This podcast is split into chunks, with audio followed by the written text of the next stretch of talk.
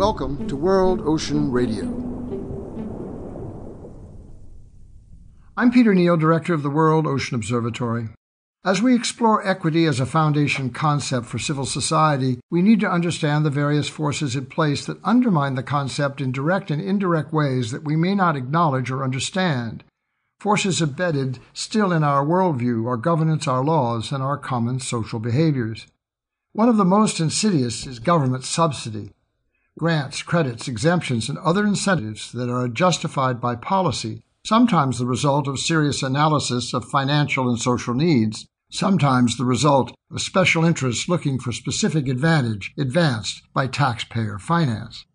The largest and most perverse such activity has been generated by the deliberate interference in legislative matters by the oil and gas industry, that has generated decades of extreme profits, executive compensation, capital accumulation, and shareholder value by the calculated advantage of subverted scientific research, manipulated data, subtle but relentless lobbying and political contribution, false advertising, and indifference to the known consequence of its activity on the social demography and public health of the United States.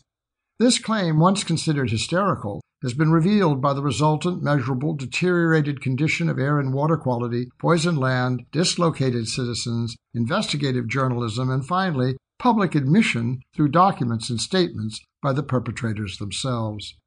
This example represents the single largest transfer of wealth from the citizens of the United States, literally hundreds of millions who have enjoyed this history, to a comparatively minuscule number of individual shareholders who have not benefited from this conspiracy of misdirection if not campaign of outright lies. The public trust doctrine is iterated through Roman and English common law, transferred into the legal foundation of the new American nation, established ownership of natural resources, water, oil, gas, minerals, wildlife, and biodiversity, as a national interest to be managed by government and exploited by private licensees for the benefit of civil society, and sustained, not depleted, for the continuing benefit of future generations.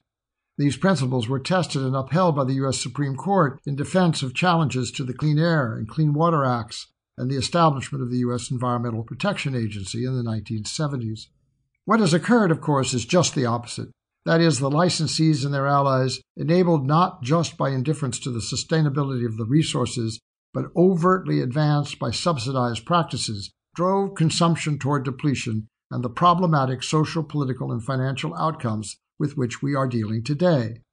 On the surface, the process seemed like a magic carpet ride, but in truth it was an illusion, a cynically manufactured delusion propagated for short term reward against the higher long term interests of we the people as the legitimate owners of the base value. It was more than ignorance or sleight of hand. It was deliberately planned, engineered, and subsidized enterprise that in the end worked fundamentally against the national interest. Many will object to this interpretation. It is correct that many of the world over benefited from the energy and finance derived from oil, but it was a false calculation in that it did not include or factor in the negative side of the ledger, the true cost of the endeavor as equitably measured in public health and social consequence against the giddy profits and byproducts of unlimited growth and consumption.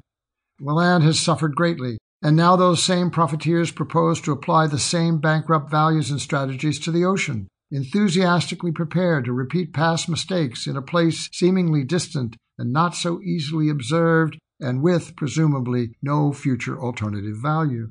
This web of industry was supported by market assumptions, inflated profits, vested interests, and false equivalencies, the misrepresentation that the value of one action is equal to the unarticulated value of another, the assertion that the benefit of an oil based paradigm of unlimited growth and consumption was equal to or better for some than the alternative sustainable advantage accrued for the benefit of everyone else. Looking back, it was a definitive definition of fraud as, quote, a thing intended to deceive others, typically or unjustifiably claiming or being credited with accomplishments or qualities. Unquote.